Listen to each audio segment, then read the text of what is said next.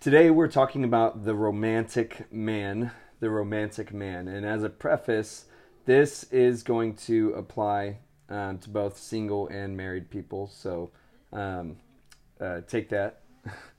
um, I want to start by sharing 1 Corinthians chapter 7 verse 1 through 3. Paul says in this passage, "Now concerning the things about which you wrote, it is good for a man not to touch a woman." But because of sexual immoralities, each man is to have his own wife, and each woman is to have her own husband. The husband must fulfill his duty to his wife, and likewise, the wife also for her husband. So I wanted to start with this verse because of this specific uh, sentence where it says, The husband must fulfill his duty to his wife. And it ha- this whole passage says, um, that has an implication that um, you don't have to get married, but because of sexual immoralities, each man is to have his own wife. And I, I think it's hilarious how Paul, how Paul just knows how we as men are, and the the fact that uh, this part here, the husband must fulfill his duty to his wife. One of those duties is um, the idea of of romance. A marriage is a romantic relationship and a romantic relationship is different than any other relationship. Um, whether you're you're dating, married, um, looking to date, this romantic relationship that we either pursue or that we are in is different than any other relationship we have. I once heard a psychiatrist advocating uh, to not spank children because uh, it uh, they related it to the idea of it's um, well whenever they're uh, if someone were to do that while they were dating and uh, it gives this horrible manipulated idea that um, you should be punished for doing something wrong and that's not how a, mar- uh, a relationship should be. And they were ma- they were relating it to a romantic relationship. And I thought it was the most asinine idea because the relationship to a parent and child is completely different than a romantic relationship. Just like every other relationship. And so I'm I'm emphasizing this idea for us to really get a grasp that every relationship we have with different people varies on what kind of relationship it is. So going back to today, the romantic man and talking about our romantic relationships, I want to start off. Uh, we're going to talk about three things: communication, sex, and sacrifice. Starting off with communication, let me say this one of the most challenging feats for men is learning how to articulate their feelings. One of the most challenging feats for men is learning how to articulate their feelings. In Proverbs chapter 25, verse 2 through 3, it says, It is God's privilege to conceal things and the king's privilege to discover them. No one can comprehend the height of heaven, the depth of the earth or all that goes on in a king's mind. And the reason I shared this verse is because the Bible says that we are all uh, that uh, we are all uh, children of God, we're sons of God, that we're priests and kings. And so I relate this idea that no one knows what's going on in the king's mind in the simplest sense. Um, just as no one can comprehend the height of heaven or the depth of the earth, no one, no one really can understand what's going on in a man's mind. We think of some crazy stuff, and even when it comes to our feelings, it's really hard for us to articulate what's on the inside and voicing it in a in a healthy way. Men have an ongoing struggle of this communication. If it's not what we say or don't say, it's how we say it. We constantly get ourselves into trouble by our communication or lack of communication, especially when we start trying to talk more it ends up coming out wrong or we voiced only our frustrations but not our emotions or the fact that we listen and understood uh, understand. There are two important techniques that i want to share when it comes to communication and how to articulate what you're really feeling. First and this is a really important one the first is where a lot of men actually start and get most frustrated in the process and that is the act of actually trying to practice sharing our feelings and emotions more. Practice makes perfect, and sometimes we just have to jump in the pool and figure it out. But in doing that, Don't be surprised when your lady gets upset with you when you actually do this. This is where uh, some in advanced relationships where uh, where real fighting starts. And this is an idea for whether you're dating or in a marriage. It's really healthy to practice communicating our feelings because um, even though we uh, it may cause more friction, the practice makes perfect. And sometimes we just have to jump in the pool and figure it out. Don't be surprised when she gets upset. She is expecting you to share your feelings like she does. She's expecting you to share your feelings the way a woman does. And you both need patience as you learn how to really talk to each other. You need patience and understanding that she isn't understanding why you're saying it like that. You could say one thing and you think that you're really just saying how you you're trying to say how you feel, but she may take it as you're attacking her. It, you are both learning how to talk to each other almost for the first time. I mean, like really talking to each other. And the more that you practice, the more you will learn how to say certain things better. Let me emphasize that again. Sometimes it's not what you're saying, but how you're saying it. And as men, we are eh, we can be uh, either the the slaves or the masters of our own tongue. And just because um, we said it doesn't let us off the hook. We need we are grown men and we need to learn uh, if the way that we're saying something uh, hurts or is offensive. We as men can be responsible and learn through practice how to say certain things better, and that that takes some self analysis. Now, look, here's a pro tip. Women typically want you to communicate that you have heard and understood them. Some of you guys might be thinking like, yeah, of course some of us might be like, oh. and this is a really big part. Communicating that you have heard and understood them is a major point in communication when it comes to our romantic relationships. And it'll save you a lot of headache. Before you start just uh, sharing your side after she has spoken, it's important to say, you understood, you heard, and so that she can feel closure in everything that she said. Now, second is learning to understand what it is you're actually feeling and why. A lot of times for us as men, we we have ex, uh, actually extreme emotions. It's not that men don't have feelings. It's just our feelings typically funnel towards uh, one one big emotion. Um, for a lot of men, sometimes our feelings funnel into anger even when men are sad about something, we typically have a knack for funneling it into anger. I'll give an example. Um, say a, a, young man that uh, a young man that is is uh, sad about his father or mother um, leaving them. That sadness will eventually turn into anger towards them. See, our emotions just funnel towards anger. Typically, again, I'm not trying to make absolutes, but I'm giving a general idea that we typically funnel our emotions into anger. And so when we are communicating with a lady, we and we get into an argument or we're upset about something and we're like, okay, I I'm supposed to share my feelings. We usually come across with anger and with frustrations. And what I would beckon, and I'm saying this from experience, I'm I'm going on 10 years of marriage, and it wasn't until like three or four years that I that I really actually started trying to practice sharing my feelings.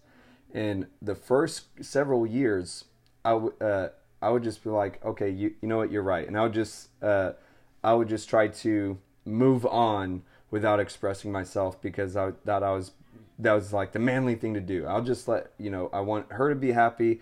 But that only can last for so long. We as men need to also be heard at times. And it was, took several years before I actually started trying to practice sharing my emotions. And it came out so wrong the first several times. I feel like it took me over a year or two to really learn why I was actually feeling the way I was feeling, why I was upset, why why I was angry, why when she would say something it made me feel this way. And a lot of times just learning how to understand your feelings and why you're feeling that certain way will better help you articulate what you're really feeling. And you'll even learn more about yourself and your feelings, and it'll it'll extend into all your other relationships as well because you'll better understand yourself.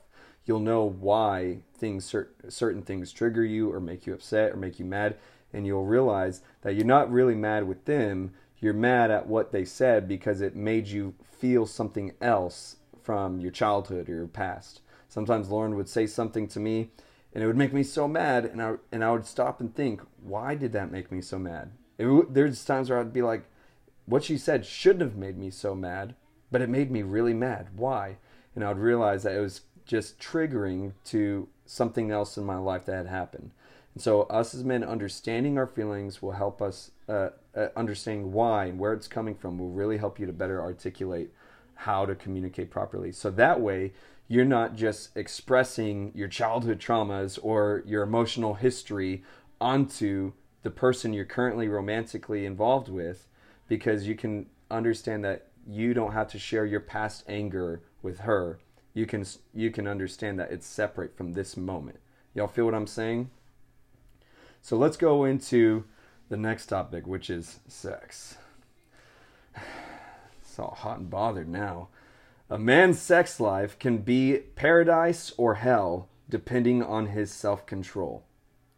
A man's sex life can be paradise or hell depending on his self control.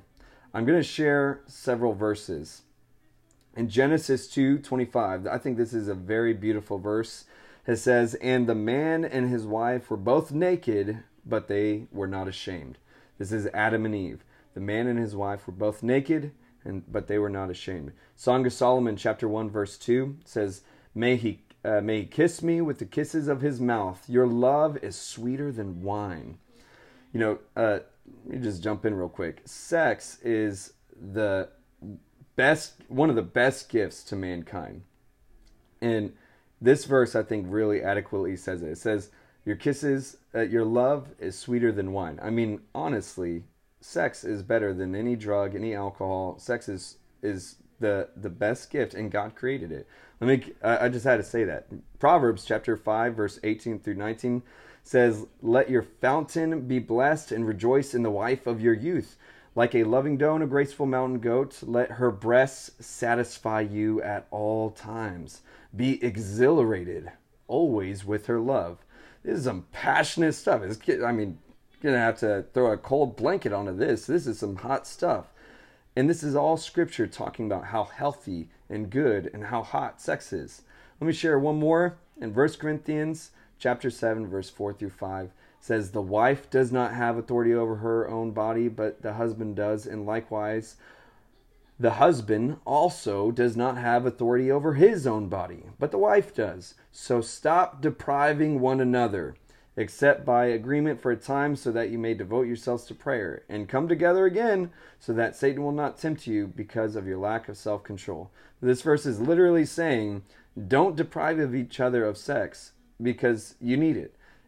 And, I don't know anybody in the world that is uh, that is praying that much to where they have to like we need to stop having sex so that we can pray more.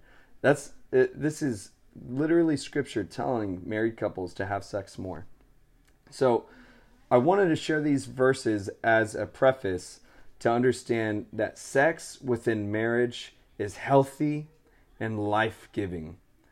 God created sex he created and he created us with this intimate desire to have sex with another person. I want us to think about this for a moment.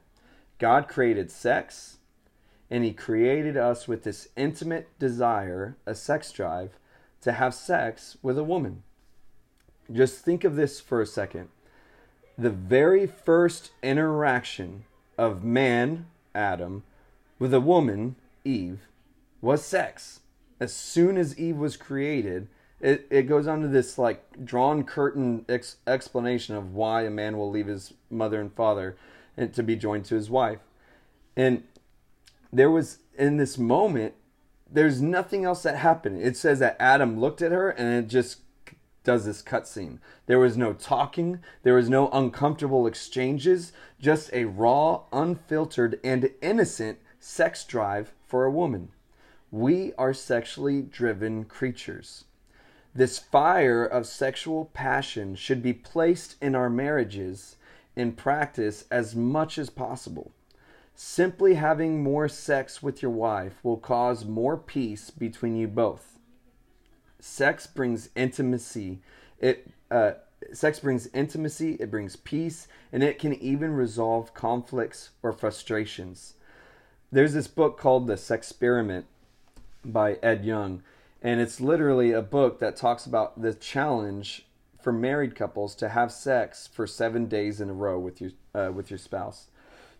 And it's a lot easier said than done because within seven days, anyone uh, that's married or has been in a long relationship, seven days, that's that can be complicated. I mean, you get tired, you get frustrated, you get into fights. I mean, there's there's so many times where you just want to chill at the end of the day and to have sex. It sounds as uh, there's so many people that I know that have tried this challenge, and you know, you know what's funny that uh, the the person that usually ends up wanting to back out at some point of this seven days is typically the man. It it and it's because of the uh, it it can be so simple of just wanting to relax or maybe there's a fight. I mean, imagine being a, a really mad with the person, but then y'all have this agreement to have sex for seven days, and so you have to just have sex and, and resolve whatever the conflict is. And I'm telling you that there's there's moments where married couples they can literally be frustrated with each other and just simply having sex it's almost like those frustrations dissipate conflicts dissipate. Sex is really a healer within uh, relationships. And so understanding that sex is such a powerful concept and is so healthy within a marriage, we also have to understand that this fire that it's described of, this sex drive is this fire within us, especially within men, that this fire taken out of the sanctity of marriage, it can burn you and it can burn down your home. I want to share Proverbs chapter 6, verse 27 through 28. It's talking about this idea of unbridled sexual passion. And it says, Can anyone take fire in his lap and his clothes not be burned? Or can a person walk on hot coals and his feet not be scorched? It's just saying simply that this sex drive is this fire, and when uncontained, it can burn you so bad. And I'll, be the first to say that before I gave my life to Christ, I lived uh, wildly and I had a, a, a um, sex with uh, different people, and the, there's so much baggage that comes with that. It's not just um, it's not just this physical act where it's one and done. It it has a lot of emotional connections. It has a lot of spiritual connections, and uh, not to mention the physical implications as well. And there there's uh, when dating it if uh, when dating it takes a lot of intentionality and transparency to not have sex. Um, George, at, I'll answer that afterwards. um, when when dating, it takes a lot of intentionality and transparency to not have sex, and you must know that anything physical will only stimulate sex drive more. And, and I'm being uh, again, I'm talking from the scope of being a Christian and the idea of wanting to, to abstain from sex until being married. It, it takes a lot of intentionality, it takes a lot of transparency, and you must get so solid in your mind that anything physical will stimulate your sex drive more to the point of your brain's judgment uh, your brain's judgment sensors shutting down. You're literally when your pleasure sensors are elevated when you're getting all hot and bothered, your the sensors in your brain that control judgment shut down when your pleasure sensors rise up. So literally we become dumb when when we're all hot and bothered and we we will do things or say things that we normally wouldn't do. That's what that's it's for that reason that simple brain chemistry is why uh, faithful men commit adultery. It's why um, absent abstinent men end up having sex. I, I strongly believe that the reason that there's so many uh, um, uh, Christian pregnancies is because most Christians don't carry condoms. They have this anticipation that they will not that they will say no when it's if the opportunity came. But at the end of the day, it's really hard to say no when things are all hot and heavy. And so you must know that your brain will not work when coming face to face with sex and you won't be able to stop yourself most likely. So seek out accountability the best you can and avoid putting yourself in unbridled territory. In Proverbs chapter 5 verse 6 through 8 it says she does not ponder her the path of life her ways are unstable she does not know it now then, my sons, listen to me and do not turn away from the words of my mouth. Keep your way far from her and do not go near the door of her house. It's talking about a promiscuous woman. It also shares a lot of a similar concept in Proverbs chapter 7. One of the biggest things I've learned from these proverbs that it is to avoid it, uh, to avoid these uh, high sexual encounters the best you can it's like the idea if if you're trying to abstain from uh, from sex, then you sh- really shouldn't go to a strip club. If you're trying to abstain from uh, uh, having premarital sex, then you shouldn't uh, put yourself in surroundings to where it's prime for premarital sex. Like, um, hey, let's uh, sit on the bed and watch Netflix. That's y'all gonna have sex. You're not even gonna be able to watch that great show. It you have to understand that given the right environment, you will do it and understanding that will help you to prepare better to not put yourself in that kind of environment. On a final word to the topic of sex, porn, fornication, and adultery are all clearly labeled and explained in the Bible as sin. Masturbation is not. Uh, this is a, a, a heavy topic because masturbation is typically looked at as almost like this unforgivable sin within the church. And I, uh, I myself, as well as uh, different people I've counseled, have have gone through. So many people have gone through so much guilt and condemnation, so much confusion in this topic of masturbation, and I'm simply uh, wanting to share with you that nowhere in Scripture does it clearly say masturbation is sin. And understanding that, I am not saying to go crazy. Uh, what I am saying is that it doesn't have any scriptures to match the demonization of it. There's not any scriptures to match the demonization of masturbation. We should practice self control, but if faced with temptation, if, if faced with the temptation of porn, fornication, or adultery, Perhaps, just maybe, perhaps masturbation could be the lesser evil to fall into when you feel that you can't control yourself. But even at that, there is no scripture to say that it is evil or sin. I, what I'm getting at is within the church, I've heard uh, I've heard more people show demonization to masturbation, but feel completely okay with fornication it, there's so many people that, that that have no problem with fornication, but masturbation is for some reason wrong. When it, Scripture says the complete opposite. I'm not saying that it says that masturbation is a okay. What I'm saying is that there's this this huge vague area. No, there's no nothing said about it, but fornication it clearly says. And so, if you're struggling with pornography, if you're struggling with fornication, uh, th- these these things that talk about sin, uh, I'm not saying that masturbation will fix it, but there's a lot of studies that talk about how harm re- the the process of harm reduction helps people in finding freedom from addictions.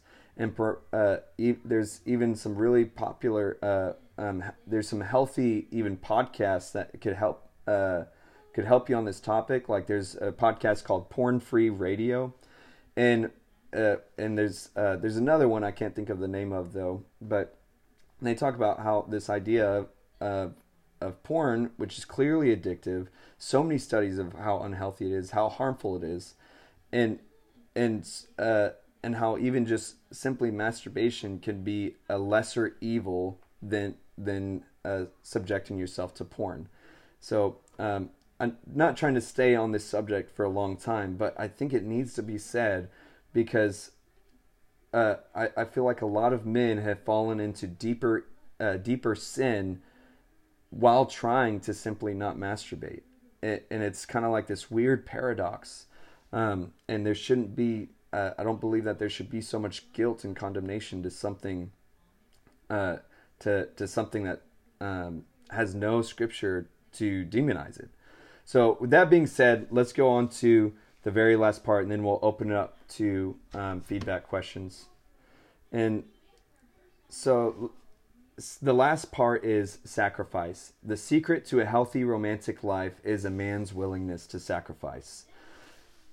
The, the uh, Ephesians chapter 5 verse 25 and then verses 28 to 30 says husbands love your wives just as Christ also loved the church and gave himself up for her so husbands ought to love their wife, their own wives as their own bodies he who loves his own wife loves himself for no one ever hated his own flesh but nourishes and cherishes it just as Christ also does the church because we are parts of his body this verse is really powerful because the way that Jesus loved the church was in a sacrificial and redemptive way. In the Bible, the scripture says that us as men are supposed to love our wives in that way. And so, any romantic relationship, we are supposed to be sacrificial and redemptive.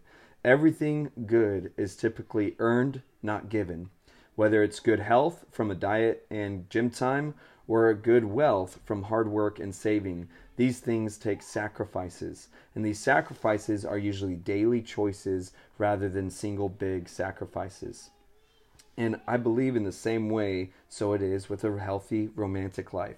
It requires a mindfulness of the other person above oneself, putting their needs first, their feelings first, and I would even go as far to say their climax first in the bedroom.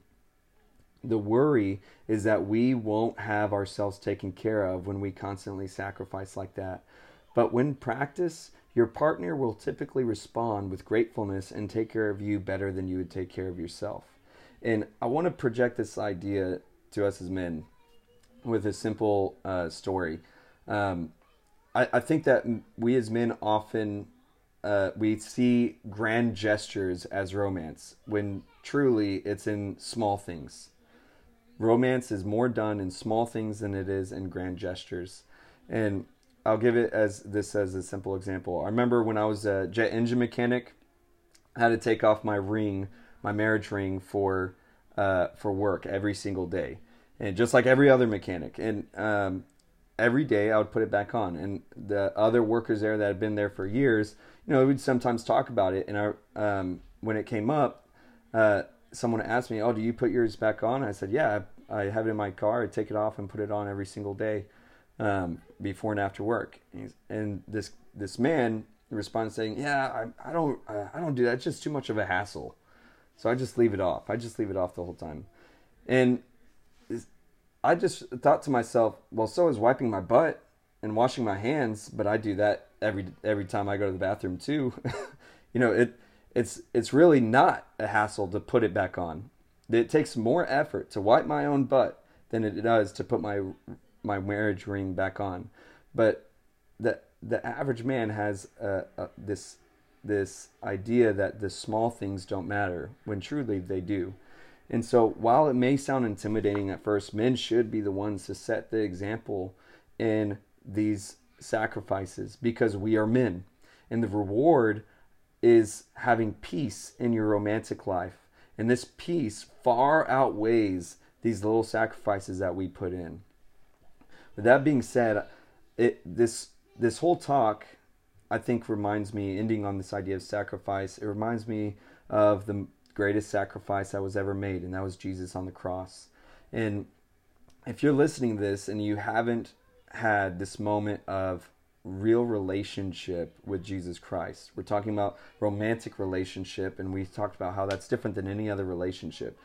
It, so it is with the relationship with your Savior, your Creator. It's different than any other relationship. And if you haven't had a moment to start that relationship, the Bible says in the book of Romans that if you believe in your heart and confess with your mouth that Jesus is who He says He is, that that's all it takes to start this relationship with Him. It's a change of direction. And uh, if you want to do that, you don't need me to lead you through a pretty prayer. You can just talk to Jesus yourself. That being said, uh, I want to uh, end in prayer. God, I thank you for what you're doing in this group and in these men and anyone that wants to grow closer to you right now. I pray that you bring them close to you. I pray for everyone's romantic life, anyone that is single and ready to mingle. I pray that you bless them, God, give them uh, maximize manhood, and I pray for the right woman to just fall into their path, Lord, and that you would uh, just be their the their hookup. And anyone that is married, Lord, I pray that you bless their romantic life. I pray that you bless their marriage with peace, with a fervent sex life, and with uh, real romance and joy. In Jesus' name, amen and amen.